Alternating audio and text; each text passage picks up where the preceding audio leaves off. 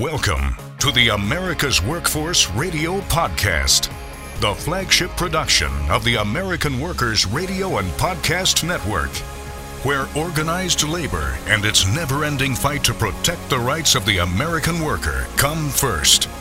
Now, presented by LIUNA, Laborers International Union of North America. Here's your host, Ed Flash Ferenc. An end of an era at the Service Employees International Union. Race to the bottom. What some states are doing to stop a minimum wage mandate for federal contractors. Today on the show, the latest from the Alliance for American Manufacturing and how Ronald Reagan shaped labor law in the United States. Welcome to the Friday, February 9th edition of America's Workforce, where we are available on at least five platforms, including Apple Podcasts, Google Podcasts, iHeartRadio, Spotify, and Pandora. Scott Paul will be our first guest on the show today. He serves as president of the Alliance for American Manufacturing. I just love saying that, American Manufacturing.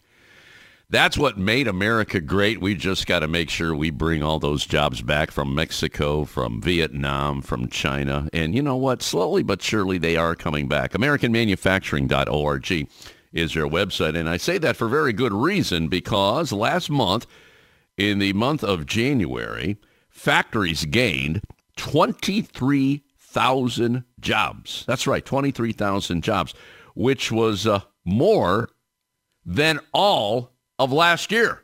Scott's going to talk about it, but he's still concerned.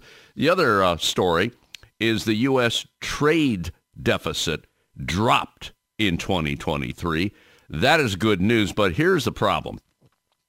We used to get a lot of imports from, well, we're still getting a lot of imports from China, but China, they're getting clever here. They know what's going on here in the United States politically. So what they're doing, they're shipping goods to Mexico and then it's Mexico to the United States. We're, uh, we're going to talk about that with Scott. And lastly, the Alliance is celebrating the premiere of a new documentary film titled Relighting the Flame.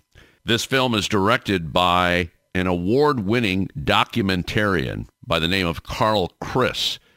In the movie, the movie tells a story of how a new generation of workers – are defying enormous odds to rebuild and grow America's steel industry right in the industrial heartland. And one of the guests is Dave McCall, who is the current president of the United Steelworkers, also the CEO of Cleveland Cliffs, and of course, Scott Paul. We'll run all the details. This is going to a premiere in Cleveland, Ohio in the next couple of weeks. So uh, that's going to be cool to talk about.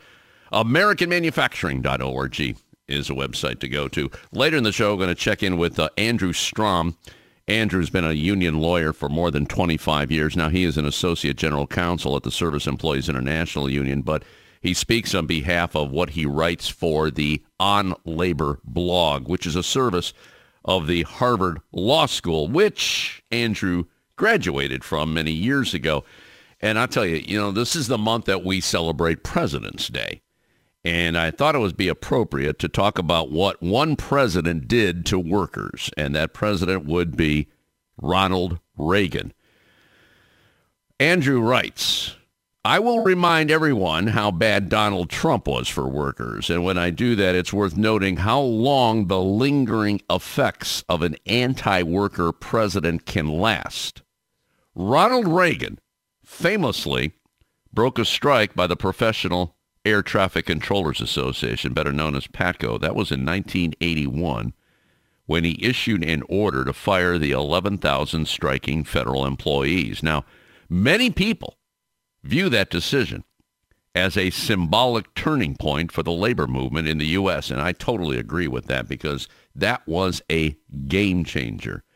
And Andrew points out before Reagan became president, the five members of the National Labor Relations Board tended to be career government lawyers. Well, guess what? Reagan broke that mold by stacking the board with individuals who had spent their entire careers representing management. And boy, I'll tell you, Presidents ever since have done the same thing. And what Reagan did over 40 years ago, we're still feeling the effects. And that's what uh, Andrew is going to talk about on the show.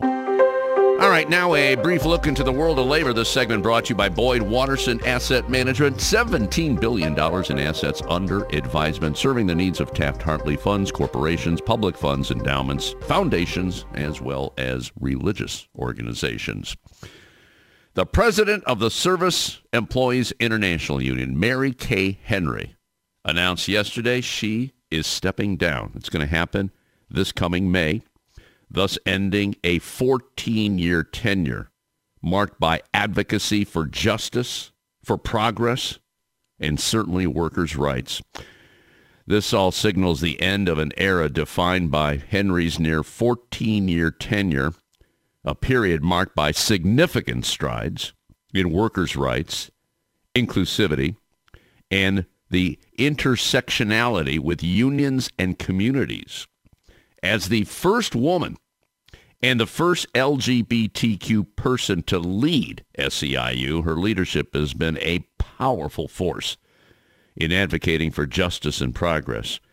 And her leadership has been transformative. Under her guidance, the union, which represents almost 2 million workers in various occupations, has championed significant federal investment in home-based care and child care. On top of that, her influence has resulted in higher wages for workers in those sectors. One of the most notable campaigns launched under her leadership was Fight for 15.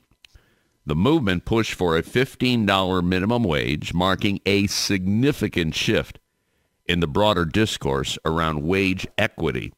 On top of that, five years ago in 2019, Mary Kay Henry introduced the Unions for All campaign.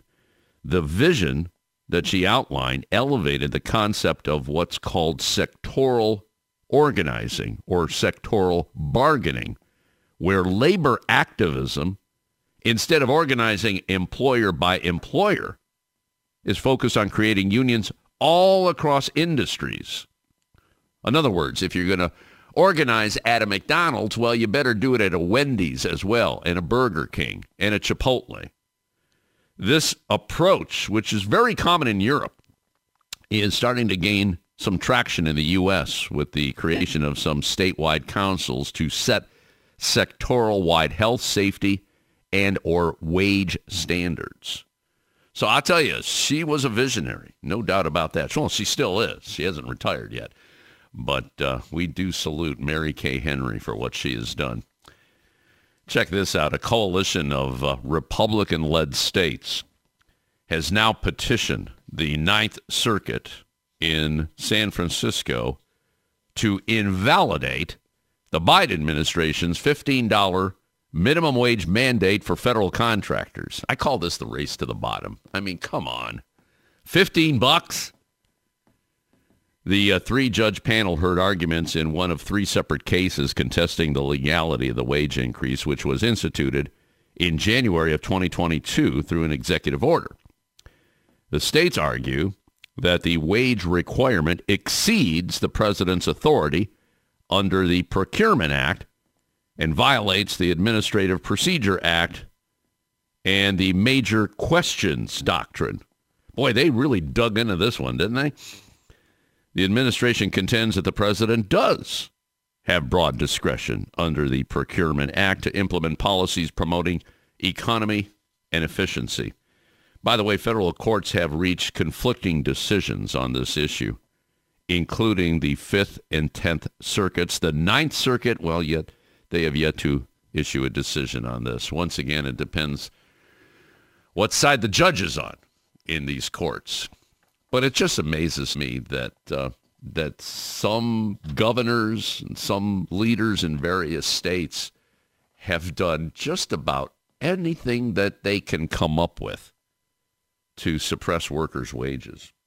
Well, as you know, February is Black History Month, and we're doing everything possible on this show to uh, showcase various African American leaders who have made a difference in our lives. And one of them is Chris Smalls.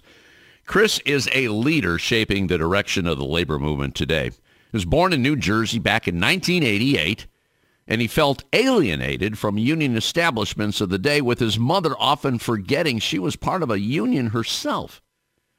It wasn't until he started organizing his coworkers in Amazon that he saw how unions could be a vital vehicle for winning workers' rights. That's what happens when you start growing up, right? Small started working at Amazon, optimistic about his path for development. However, over the years as an employee, he experienced grueling work expectations, saw institutionalized racism stop him and others from career growth. And the tipping point, well, that was Amazon's response to the pandemic when it was clear that his bosses prioritized profit over the lives of people and the workers. So in March of 2020, Chris Smalls and his colleague Derrick Palmer started leading actions for workers' rights. In April the following year, 2021, they began to call themselves the Amazon Labor Union, the ALU. Even at that time, most of the country thought that unionizing Amazon, well, it just ain't going to happen. It's impossible.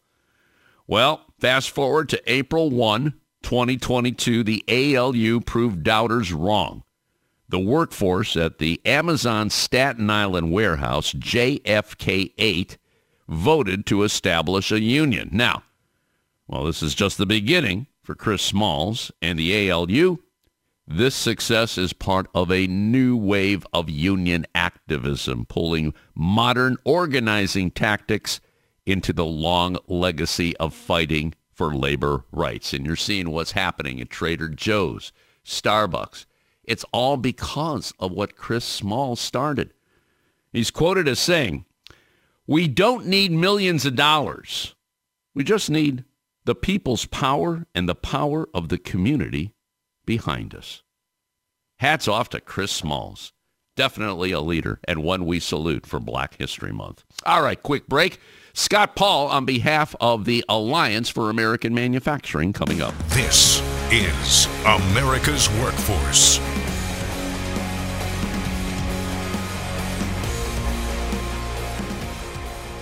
It takes LiUNA to build North America's infrastructure. From roads and bridges to schools and skyscrapers, the men and women of LiUNA, the Laborers International Union of North America, build the projects we depend on. From constructing the Freedom Tower on the site of the former World Trade Center to untangling Washington, D.C.'s congested interstate, LiUNA members do the work that matters. Find out what it takes to be built by LiUNA at liuna.org. That's L I U N A dot org. There is unity and strength for workers. We are the USW. We are the USW, the United, Steelworkers, the largest industrial union in North America. We represent 850,000 members in, in the, the, U.S., Canada, and, and the, the Caribbean. Caribbean. We work in metals, rubber, chemicals, paper, oil refining, atomic energy, and the service sector. We are steelworkers, standing strong and fighting for what's right. America's Workforce appreciates our sponsor, the Columbus Central Ohio Building and Construction Trades Council, who represents more than 18,000 workers from 19 affiliated local unions and district councils. America's Workforce is brought to you in part by the Communication Workers of America. You can find more at cwa-union.org.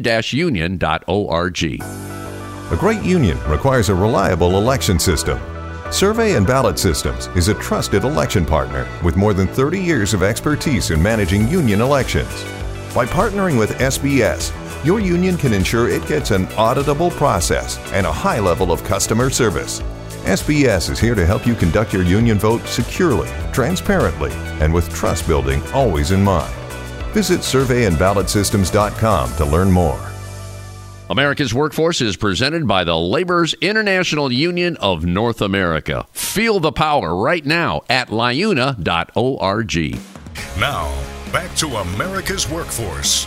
Here's Ed Flash Ferenc. And remember, you can check us out on Facebook or follow us on X, formerly known as Twitter. That would be AWF Union Podcast. By the way, this next segment brought to you in part by Blue Cross and Blue Shield's National Labor Office.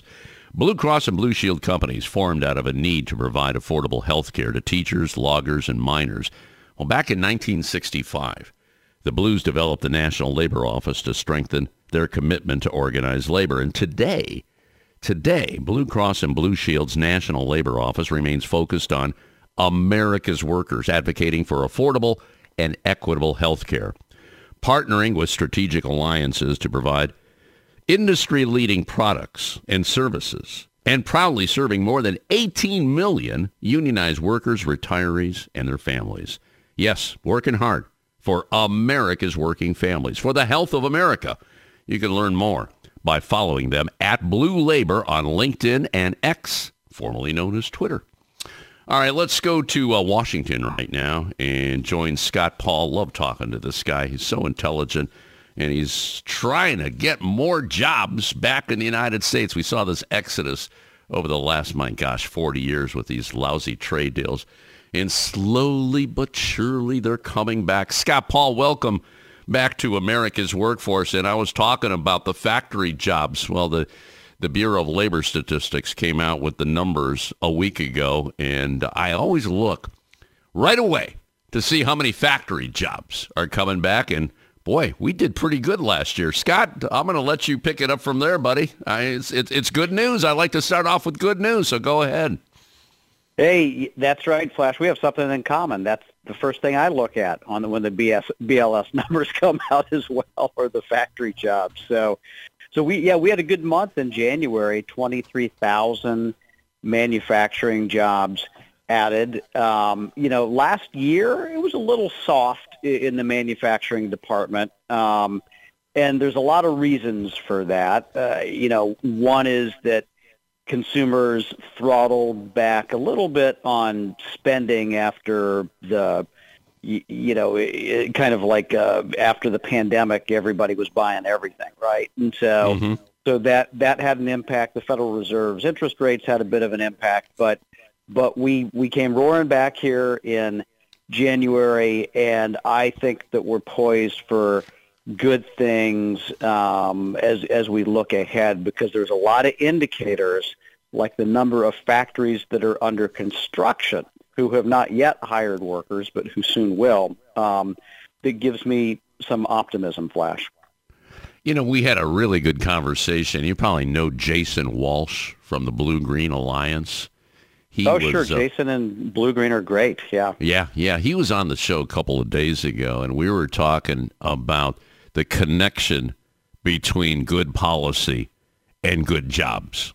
And and I know you've been watching that as well because in the first couple of years of the Biden administration, we saw that good policy. We saw that with the Infrastructure and Jobs Act, with uh, the Inflation Reduction Act, with the CHIPS Act, and, and, the CHIPS Act has been very beneficial to the state of Ohio, especially the central part of the state. The building trades are going crazy over there, building uh, factories for Intel, for Google. So apparently, it, these numbers that you just referenced here, this this, this twenty three thousand, is that part of it? Pretty much, then, in, in your opinion?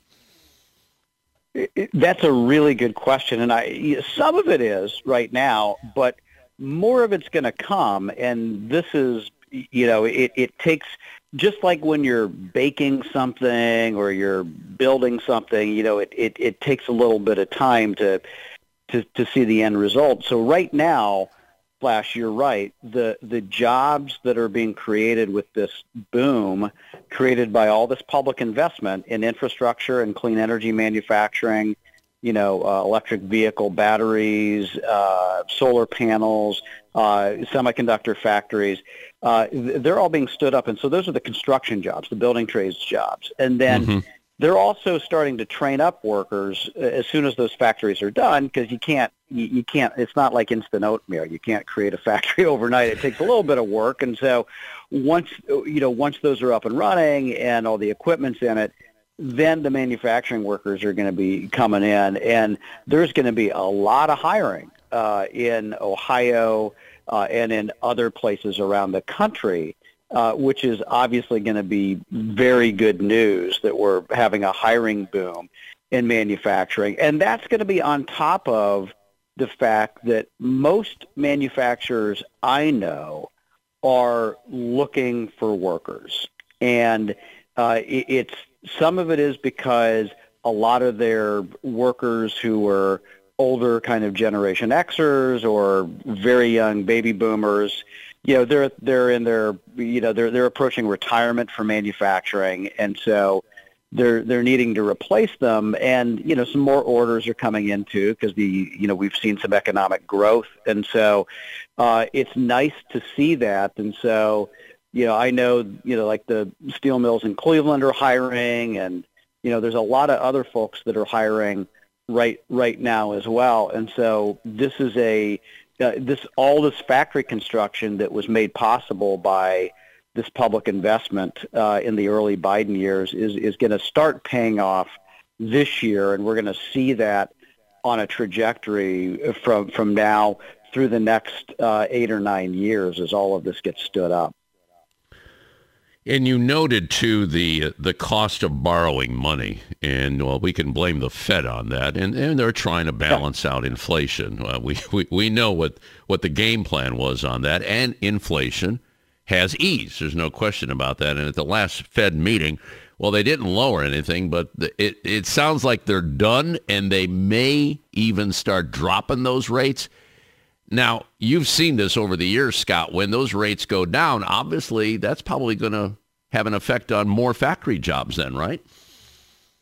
Yeah, I mean, if you you know if you make it cheaper to borrow, um, you're you're going to get more capital investment, uh, which means you know more factory construction and upgrades and and more hiring. And the other the other factor here is that we obviously don't live and work in a vacuum. We're in a global economy, and sometimes the global economy can help pull us through. Sometimes it it it, it does the opposite. And right now, and, and this is something it's hard to appreciate because not everybody's thinking about how everybody else is doing every day. But, you know, our economy is pretty much the envy of the world right now, that we've mm-hmm. hit that growth. We've got inflation under control. We've got good hiring. And that's not what it looks like in China. That's not what it looks like in Germany. Uh, it, it's not what it looks like in a number of places, and so so we've been we've been basically doing this flash on our own, right? You know, and and and the global economy hasn't been helping us very much in this regard, and so my hope is that that will change uh, as well, and we'll have that working in our favor. Yeah, it's interesting too because uh, so many economists are saying, "Oh my God, we're gonna there's gonna be a huge recession here." Well, it never happened. It never happened, and no. uh, and and not, look at the stock market too. I know there's Main Street and there's Wall Street, but my gosh, the stock market's on fire. So obviously, there's a lot of people in power powerful positions that like what's going on with this administration. Now let let's switch over to the uh, the trade deficit, the U.S. goods trade deficit. Now, that dropped last year. I'd like to get uh, your take on what's going on here. That's certainly good news, but you mentioned China. and I saw this in your release. It seems like, well, China's figured out, okay, United States doesn't like this, so we're not going to deal directly with them with our goods. Maybe we'll just go through Mexico and let Mexico go yeah. to the United States. they are so sneaky. Talk to me about this, Scott.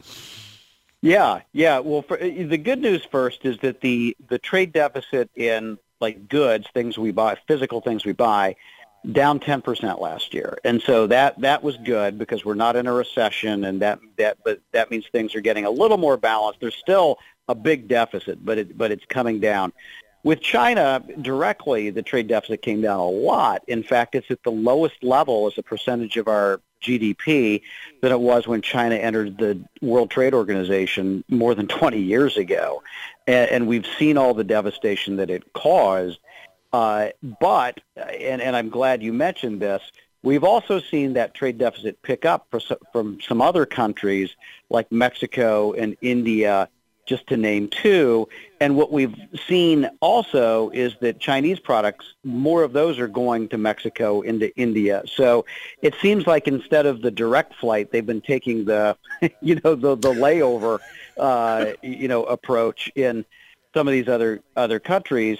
And some of that's to avoid tariffs uh, because there are you know, substantial tariffs up to 25%, or, or in some cases 27.5% on some Chinese products, uh, and some of that is diversifying supply chains because there, I think there is a lot of concern about the geopolitical risk of operating in in China, um, and and so some of that is actually what we would call near-shoring or friend-shoring. Some of it is that these Chinese companies, as you pointed out, Flash, have just figured this out and are standing up a finishing facility in Mexico or another country, and then are, are bringing their goods in there. So we've got our eyes on that because, unfortunately, you know, goods coming from Mexico are basically duty free because of the mm-hmm. the U.S. Mexico Canada trade agreement, which replaced NAFTA, and so we want to make sure that Chinese companies that aren't a party to any of this, they have no other obligations,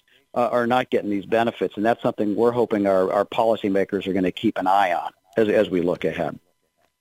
Scott Paul, president of the Alliance for American Manufacturing, joining us on our live line today. AmericanManufacturing.org is our website. When we come back, we're going to talk about an award-winning documentary that's going to be premiered in Cleveland, and Scott plays a role in it. We'll talk about that later in the show. We're going to check in with Andrew Strom. Andrew is going to take a look at what Ronald Reagan did to labor law over 40 years ago and we're still feeling the effects. Back in a few minutes. You're listening to America's Workforce with Ed Flash Ferenc.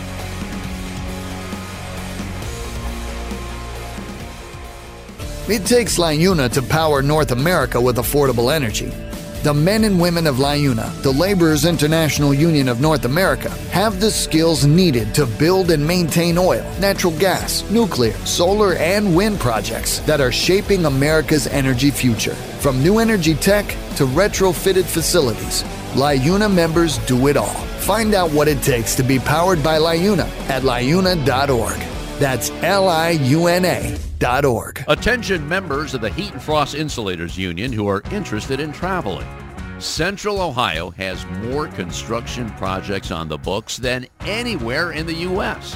Mega projects, large and medium sized jobs are creating more work than our local 50 brothers and sisters can handle. Projects like Intel, the Honda LG battery plant, and multiple data centers for Facebook, Google, and Amazon offer union wages, overtime, exciting incentives. Local 50 is seeking union travelers to meet the needs of its signatory contractors who can put you to work immediately.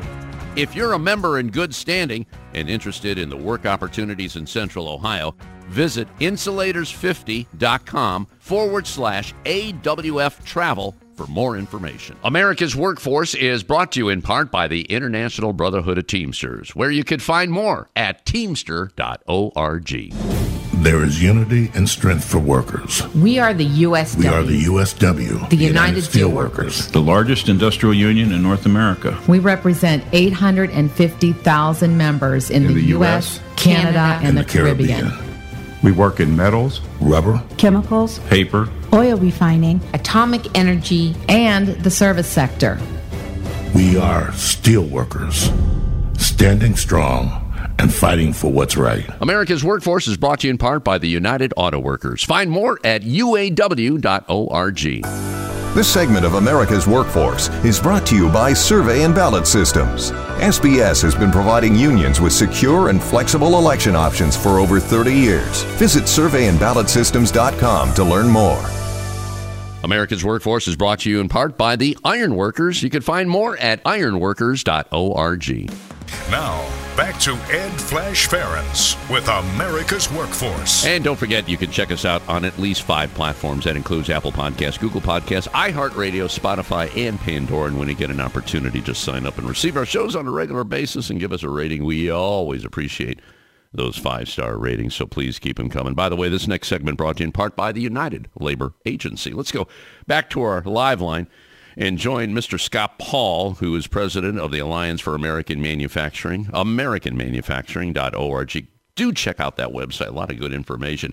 I know you want to talk about this uh, documentary coming up here in a couple of weeks, but I have to ask you, last time we talked, we were promoting the Made in America Holiday Gift Guide, which I know was like 10 years running. And uh, we did our best here to promote it on America's Workforce. I have to ask you, how well did it go over? for uh, for the holidays last year. Scott, uh, you got any numbers on that? Yeah, Flash, I'm glad you asked. Uh, biggest year ever. We had more people come to the guide than we'd ever had. Um, we we had great take up, um, so much interest in it. Uh, we got covered on the front page of the Wall Street Journal, which uh, you know made it you know it boosted things uh, e- even more. And we appreciate your efforts also to get the the word out because Cleveland was one of our strongest markets, quite honestly, uh, for. Uh, for folks that were paying attention to this, and so uh, to me, it demonstrates both the the passion that our team puts into curating these uh, products from all 50 states, uh, but also the interest that folks have in finding a made in America gift for whatever reason, right? Whether it's sustainability or workers or patriotism or a thousand different possible reasons, but it is, uh, I'm excited about it. And we, we do uh, guides all year long. I mean, the, the, the, the holiday gift guide's the biggest, but you know, sometimes we do back to school or spring cleaning or all of this. And so if folks just, you know, pay attention to our blog at americanmanufacturing.org, there's always something on there that's going to be of some value. If you're looking to, A, both kind of solve a problem and B, find products that will help to do that that are uh, made in the United States. Well, that is good to hear. And I love hearing that Cleveland did really well as far as responding to that because I'll tell you, I hammered that man almost every day. I said, go to that website, go to that website, Made in America, Made in America. Love it. All right, let's talk about this uh, new documentary coming up, and it's going to uh, be premiered in Cleveland in a couple of weeks. Relighting the Flame. Scott, what's this all about? Yeah, well, Flash, I know that's your home base, and so there's the steel mill that's very close to downtown, and it had its ups and downs over the years. I don't have to tell you that. I mean, you, you saw them. Um, but uh, but this uh, is a this is a look inside the lives of some workers in steel in uh, Cleveland, in Southwest Ohio, in Northwest Indiana.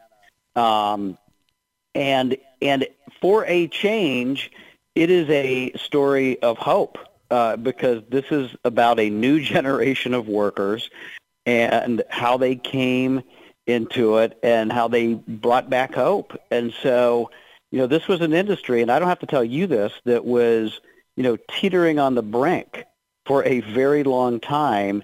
And it looks like it's found some stability and for a lot of these folks, what made this just a life-changing opportunity was the fact that these are well-paying jobs because they're steelworker jobs, and so they they are transformational for for so many people. And then just to be able to uh, lift up those stories. And by the way, our role in this was just underwriting and greenlighting the project. The the director Carl Kriss who's based in Cleveland, uh, is an, a very accomplished documentarian. Um, and then the uh, you know the the subjects of the film uh, speak for themselves, and it's beautifully shot. And so there's stuff inside the steel mills uh, and inside the homes, and I, I just I can't wait uh, for it to be presented to the public. The uh, date is Monday, February 26. Doors will open at 4:30. The film begins at 5 and this will take place at the Capitol Theater. That's in the uh, Detroit West Shoreway district for our local listeners, which is located at 1390 West 65th Street in Cleveland. And uh, they're asking for uh, well, I'm, uh, we'll we'll get some of this posted on our website. I think it's important to get a good crowd over there. So you, uh, so I guess you're making an, an, appearance in this along with the CEO of Cleveland Cliffs and my good friend, the president of the United Steelworkers, Dave McCall, who spent a lot of time. Boy, I remember. You know, when I have to share this with you, when I started doing this show back in 1998, Dave was almost a regular guest for the very reason you're doing this movie. That's when you saw steel mill after steel mill, LTV, Bethlehem, J&L, I mean, they are all going bankrupt. It was a horrible time. And Scott, I, I, I, can share with you, there were so many people far to the right, I might have to say, that said, you know what? It's a dead industry. Forget about it. We don't need it. and I'm like, what? Are you crazy? What is wrong with you? And obviously, it sounds like this movie picks up on that. Am I am I getting yeah. the impression right here? Yeah, what, what I like about this, and I'm going to full disclosure, I mean, I'm going to be there. Dave McCall is going to be there. The CEO of Cleveland Cliffs is going to be there. The, the film is entirely workers, which I like, and just uh, you know a peek inside their lives. And yes, yeah, some of them have lived through all of this and have seen the ups and downs. For some, it, it passed through generations. Flash, you know, and, and, and to see that and it, talks about their emotions about that period of time you were just talking about when there were so many bankruptcies in the industries and and you know mill shutdowns uh, but then also kind of the hope and the revival and what's possible if someone believes in them and that possibility. And so uh, it's a it's a great story and and it, it's it's centered in Cleveland also in Northwest Indiana which has a lot of steel production, and then uh, down in uh, southwest Ohio, where th- there, there's a major works as well. And uh, I love it because it, it, talks about how the industry is getting poised for uh, the challenges to come, uh, but more than anything else, just what it means on a personal level uh, to be able to work in a job like that, and you know the the the security that it provides to someone. And, and to your point, why we have to keep that industry healthy because uh, you know we depend on it for so many different things for the the metal going into our automobiles or into our national security and then the whole supply chain that is supported by the industry. So I you know I'm I'm thrilled that Carl made this film and we're happy to be a part of it we want to share it with as uh, many people as we can flash and talk about an appropriate title, Relighting the Flame. I love that, Relighting the Flame. Well, if you'd be so kind, if you can forward uh, to us and our producers the contact information for Carl Kriss, and we'll get him on the show, and we'll promote, just like I did with the Made in America, we'll promote the heck out of it here on America's Workforce, because that's a story that needs to be told, and told again, and again, and again. All right. Scott Paul, president of the Alliance for American Manufacturing, AmericanManufacturing.org is a website. You can follow them on X, formerly known as Twitter. I love this too. Keep it made in the USA. Keep it made in the USA. All right, buddy. You take care, and we'll talk to you down the road. Okay, brother? You bet, Flash. Thank you so much for having me on. Appreciate it. Andrew Strom, labor lawyer for, my gosh, over two decades, is going to talk about Ronald Reagan's influence on labor, and it's not very good. That story coming up next. This is America's Workforce. More shows available at awfradio.com.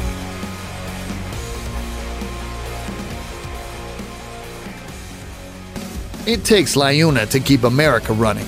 Over 70,000 public employees are part of LIUNA, the Laborers International Union of North America, delivering critical services such as healthcare and emergency response, as well as maintaining roads and sanitation systems. Even the National Postal Mail Handlers Union, representing over 47,000 U.S. postal workers, is affiliated with LIUNA. Find out what it takes for LIUNA to keep America running at liuna.org. That's L I U N A the Ironworkers Great Lakes District Council, consisting of eight ironworker local unions in West Virginia, Pennsylvania, Ohio, and Michigan. We build the skylines and bridges along the Great Lakes.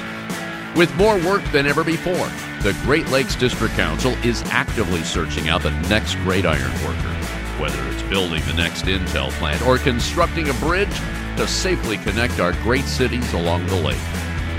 So join the Ironworkers Great Lakes District Council today. Find out how and learn more about the council by visiting iwdistrictcouncil.com. America's Workforce is brought to you in part by the Heat and Frost Insulators Labor Management Cooperative Trust. Find out more at insulators.org forward slash LMCT. Union members need to be heard. Reliable and convenient union voting has never been more important than it is now. Make voting easy for your membership by working with Survey and Ballot Systems. SBS offers encrypted and monitored solutions that ensure your elections are accurate and accessible for every member through mail in, online, and in person voting. Visit surveyandballotsystems.com and take the next step in getting secure and auditable elections. America's Workforce is brought to you in part by the International Federation of Professional and Technical Engineers. You can find more at ifpte.org. America's Workforce is sponsored in part by Boyd Watterson Asset Management, LLC. Find out more about our investment solutions tailored to meet the needs of Taft Hartley funds at boydwatterson.com. America's Workforce is brought to you in part by the United Steelworkers. You can find more at usw.org.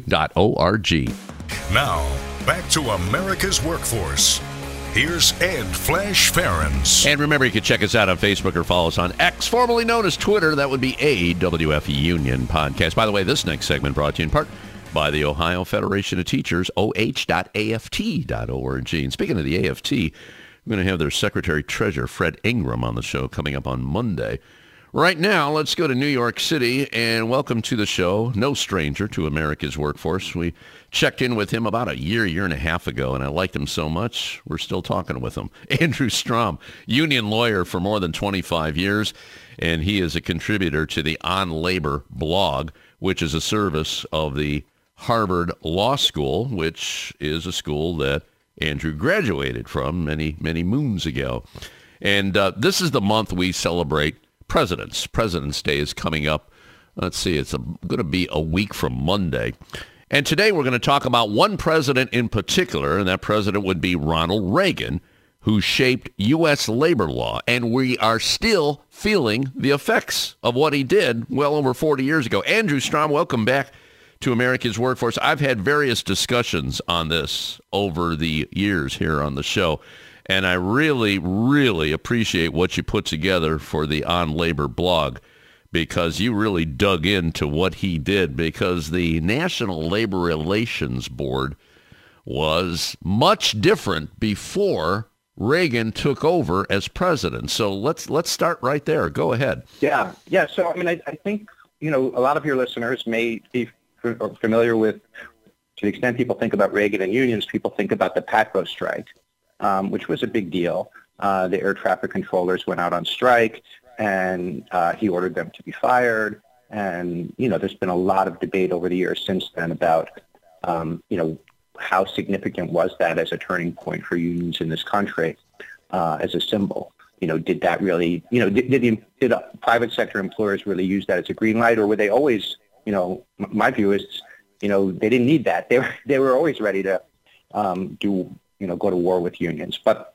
anyway, but the um, the issue that I wrote about is less talked about is how Reagan really changed the NLRB, the National Labor Relations Board.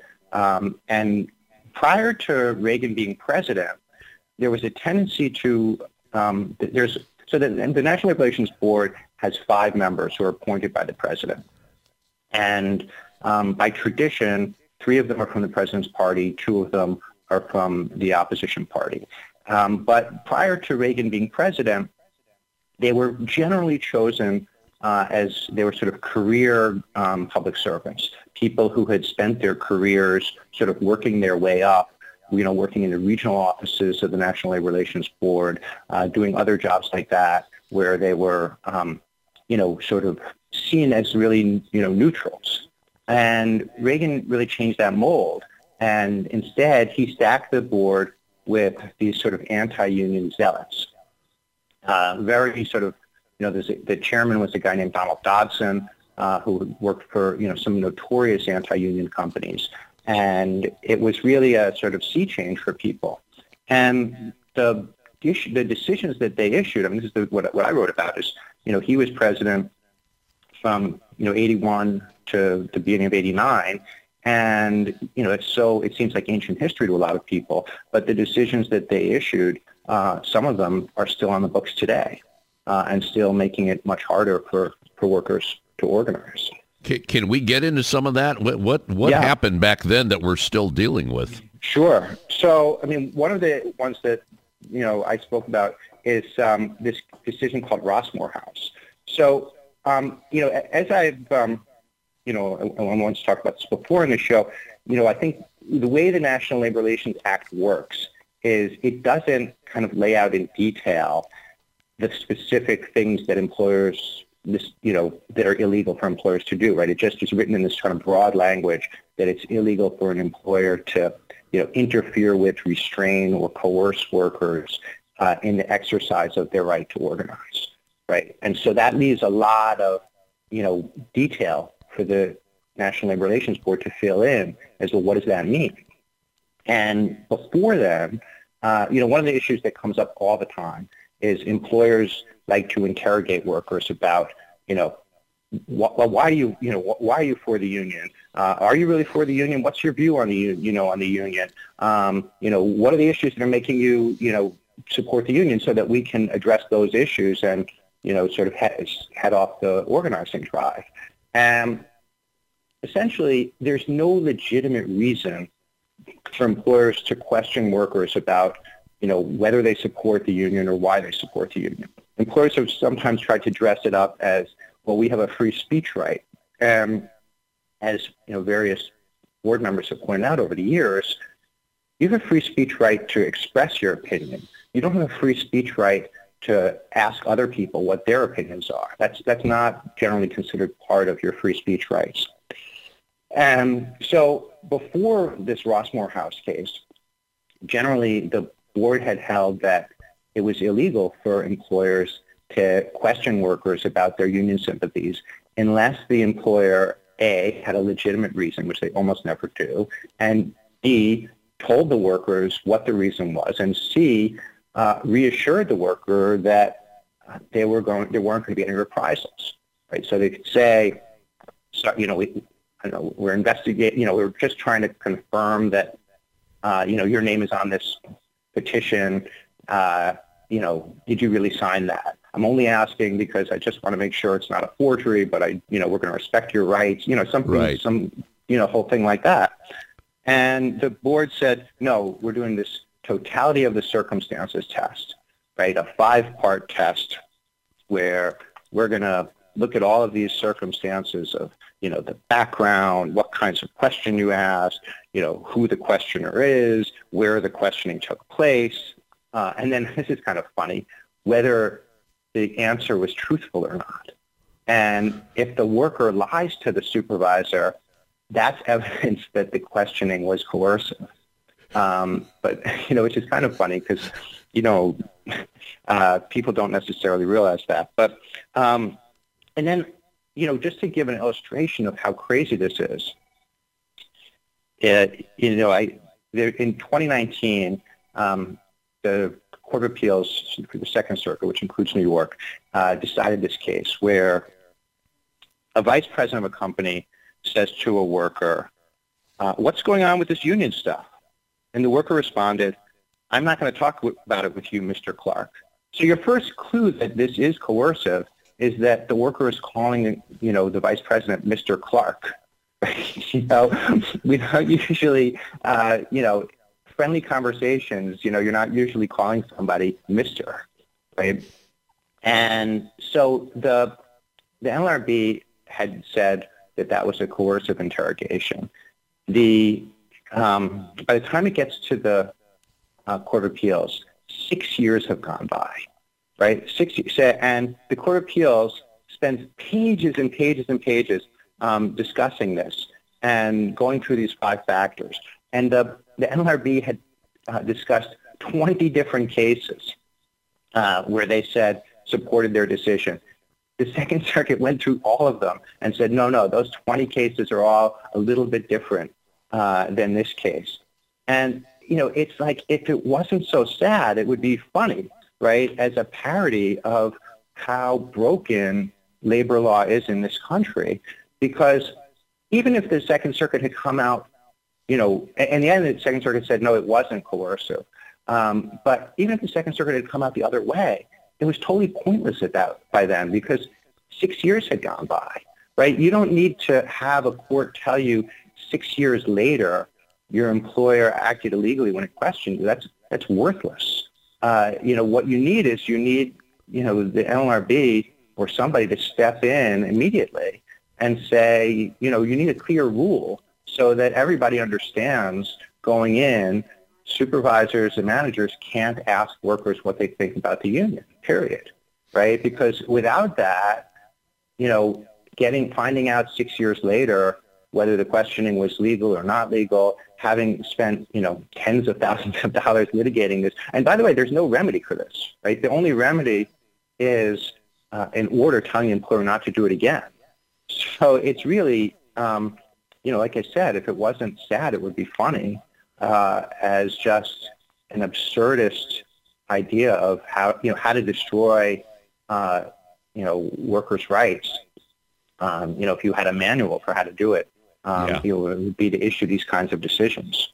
So, so what you've done here is a deep dive into the eight years of the Reagan administration, because you know the general public knows about firing the air traffic controllers, and that was big. That got all the media attention, and that sent a signal to CEOs that hey, you can do just about what you want.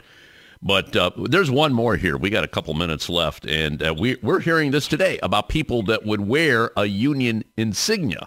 Yeah, and I'm reading. I mean, I'm reading. This this case goes to 1986, Mesa Vista Hospital. Can you uh, can you give us some sure. details on that real quick? Sure. So they just made this up. So um, so there was a so this involves rights of workers in healthcare institutions, and the Supreme Court had issued a decision 10 years earlier saying that employers in healthcare institutions could restrict solicitation and distribution, you know, of um, literature, you know, in the hallways of the hospitals. And uh, or in, you know, in actually in patient care areas, not even the hallways, in the in the immediate patient care areas. So like you can't in the operating room, like walk in and give your coworker, um, you know, a, uh, a you know a union card. Um, so the so the NLRB in this case just said, well, the same rule should apply to um, union insignia, and it was like with no analysis, no discussion, and that had never been, you know, the the board had always treated, you know, wearing union insignia differently than solicitation distribution because it's a it's a quiet event, right? Nobody's it isn't you know you're not talking to anybody, you're not interfering with anybody's work, you know you're not um, you know it's just a silent um, you know going about your business, and you know to the idea that somehow now healthcare workers can't wear union insignia, and and you know this became kind of absurdist later when there was a case where in a nursing home, workers tried to wear union scrubs with union insignia on them. And the NLRB said, well, you can't do that because you can't take those on and off as you go into the patient care areas. And it's like, well, right, that's the whole point. Uh, you can't take them on and off. And so what you're really saying to people is that you don't have the right anywhere because the idea that somehow workers are going to, you know, put on and take off, uh, you know, whether it's a button or uh, you know, a, uh, a lanyard or anything, that's not going to happen. So this was a way of just kind of shutting down the wearing of union insignia throughout healthcare institutions.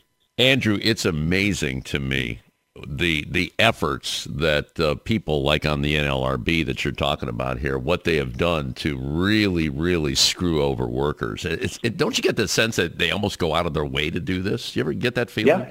Yeah. I mean, I think that some of the, you know, these people, I think, went on the board uh, in the Reagan years with that in mind, right? That they were going to just, you know, go after workers' rights wherever they could. And they did. And they did. Yeah. So those of you listening right now, here's what you need to do. You need to go to onlabor.org, onlabor.org. And when you go to that page, just uh, type in Andrew's name, Andrew Strom, that's S-T-R-O-M, and you could see all the blogs. And this one is right there how Ronald Reagan shaped U.S. labor law for decades. It's important. We always talk about the importance of elections and, you know, when you get the right people in office, good things happen. Well, just the opposite. If the wrong people are there, bad things happen, and this is a perfect example of that. Andrew, you take care. Stay safe, stay strong, and we'll talk to you next month, okay, brother? Sounds good. Okay. All right, that'll be it for another edition of America's Workforce. Coming up on Monday, the American Federation of Teachers. That more. Until then, all of you have a safe and wonderful weekend. That concludes another episode of the America's Workforce Radio Podcast. Thanks for listening, and be sure to subscribe so you never miss a show. America's Workforce is a production of Labor Tools and BMA Media Group. Find out more information online at labortools.com.